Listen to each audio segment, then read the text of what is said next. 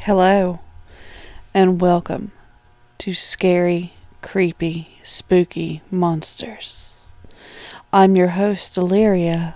I'm coming to you from my witch's cottage in the hills of West Virginia. Thank you for listening to Scary, Spooky Monsters. Here we will be discussing monsters from all over the world, whether it be folklore, legend, or human monsters. Tonight's topic will be the Mothman. If you've never heard of the Mothman before, it all started in Point Pleasant, West Virginia in 1966. On November 15th of 1966, two young couples from Point Pleasant Roger and Linda Scarberry, and Steve and Mary Mallette told police they saw a large gray creature whose eyes glowed red when the car's headlights picked it up. They described it as a large flying man with ten foot wings. Following their car while they were driving in an area outside of town known as the TNT area, the site of former World War II munitions plant. During the next few days, other people reported similar sightings. Two volunteer firemen who saw it said it was a large bird with red eyes.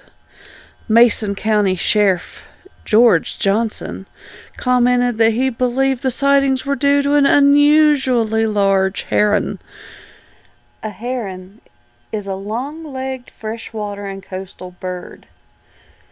They have 64 recognized species, some of which are referred to as egrets or bitterns rather than herons. People in the Point Pleasant area would keep seeing the Mothman off and on all the way through to December 15th, 1967. Why did the Mothman stop appearing on December 15th, 1967? That's because that is the night of the collapse of the Silver Bridge and the death of 46 people. This incident gave rise to the legend and connected the Mothman sightings to the bridge collapse. Now, if you listen to the stories, some people will say that the Mothman came to warn the people of Point Pleasant of the impending doom that was going to come from the bridge's collapse. Then there's the other side, who people feel that there was just some mechanical building issue with the bridge that caused it to fall. Funny how the Mothman wasn't seen there again after the bridge collapsed. Some pseudoscience adherents, such as UFOologists, paranormal authors, and cryptozoologists, claim that the Mothman is an alien, a supernatural manifestation, or a previously unknown species of animals. Now, in 1975, the book the Mothman Prophecies. The author, John Keel, claimed that the Point Pleasant residents experienced precognitions, including premonitions of the collapse of the Silver Bridge, unidentified flying object sightings, visits from the inhuman or threatening men in black, and other phenomenon during this time. John Keel's book would later be turned into the movie the Mothman Prophecies, starring Richard Gere. When the Mothman first appeared in 1966, Batman was a popular TV show at the time, and soon after the first reports, newspapers coined the name Mothman, inspired by a comic book enemy of Batman called Killer Moth. It's interesting how, even back then, the news likes to give things nicknames. Today, they usually do it for serial killers or perhaps famous couples. Now, don't think that the Mothman was only around in the 1960s. If you fast forward to 1999, in Russia, there were Mothman sightings all over Moscow. And according to a Georgian newspaper, the Mothman sightings were foreshadowing the 1999 Russian apartment bombings. In 2016, WCHS TV published a photo purported to be of the Mothman taken by an anonymous man while driving on Route 2, which is in West Virginia. The next sightings of the Mothman came in 2017 in Chicago. According to University of Chicago psychologist David A. Gallo, 55 sightings of Mothman in Chicago during 2017. Most recently, in October of 2020, Mothman was spotted at Chicago O'Hare by a United States Postal Service airport worker. According to the Singular Fortean Society, a paranormal news publication which bridges the gap between skepticism and belief, reports that a 15 year United States Postal Service veteran encountered a tall, red eyed, winged creature after work at Chicago's O'Hare International Airport late last month.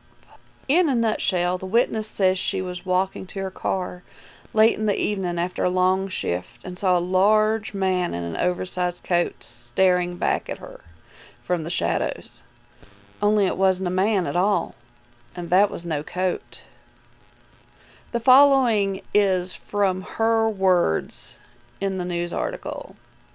I had just left work at the USPS sorting facility at O'Hare Airport at 11 p.m. on Thursday, the 24th of September, and was walking out of my car when I saw something standing at the far end of the parking lot, where I usually park.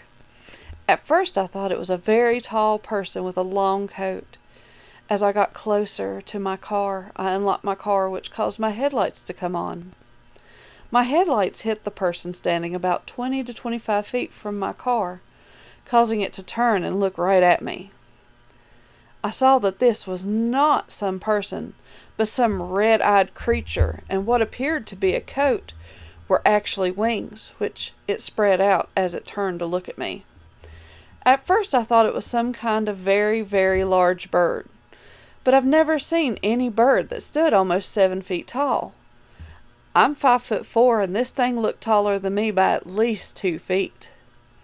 This thing then started making some type of chirping sound, almost a half chirp and half click, like someone was clicking their tongue, but not much faster. It then made some type of screeching sound and took off running towards me. It with, got within ten feet of me and took off into the air and flew above me. I was screaming hysterically as I crouched down behind cars. I opened my car door and I dived into the car head first. I was in a near panic as I tried to start the car, close and lock the doors, and turn on my interior lights. I started my car and took off out of the parking lot and flew down the road until I hit the main road. I got home and told my husband, who also works at the same facility, and he was the one who told me about the sightings of this thing. I was scared shitless, and I hope I never see this thing again. This thing is roaming around the area, scaring people half to death, and I hope the airport people decided to do something about this thing someday. Wow. Although it's hard to tell what the USPS worker saw that night, it sure does sound a lot like the Mothman. There has been a resurgence of Mothman sightings for the past few years in and around Lake Michigan. There have actually been reports from every state bordering the Great Lake. I guess we'll need to keep focused on what's going on around Lake Michigan.